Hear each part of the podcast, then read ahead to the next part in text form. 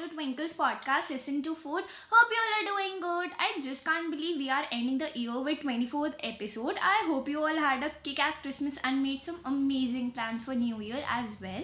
Though I know my plans for New Year's, I will be giving an exam on the New Year's. Yes, guys, you heard that right. I had an exam. अब क्या ही कर सकते हैं बताओ Well, without wasting any time, let's get started with today's episode. Though, as I told you guys in my last episode, that I would be telling about what I did on Christmas. So I had really good day before and on Christmas I got an invite from Melting Point by Hotel Dayal Paradise to try out winter and Christmas delights. I try out the pesto pasta, white sauce pasta, uh, arrabbiata pasta and some pizza, triple cheese sandwiches, hot chocolate, um, gingerbread cookies, etc. etc.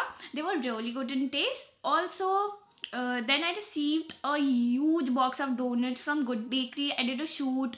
Then on Christmas Eve, I head to my one of the favorite bakery that is Garden Bakery with my best friend to have white sauce pasta and on christmas i sat back at home relaxed. One of my really good friend came to see me home. Then like a small pathetic indian child i asked my parents to bring something to eat from outside. Ps kuch lete aana. Who else do this yeah please let me know. So they got me some really yum tandoori momos and malai soya chup i found a really good place at bhutnath called bhook and of course ended up my day with my favorite chocolate velvet pastry from garden bakery so yeah this is how i celebrated my christmas. I guess after giving an exam on new year's i might be celebrating with my favorite homemade idli sambar or end up ordering a pizza and watch netflix.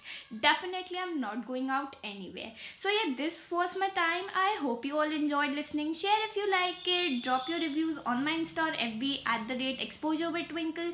We'll share the link in the description. Till then bye bye take care. Stay safe. And a very happy happy new year to you all in advance. Bye bye.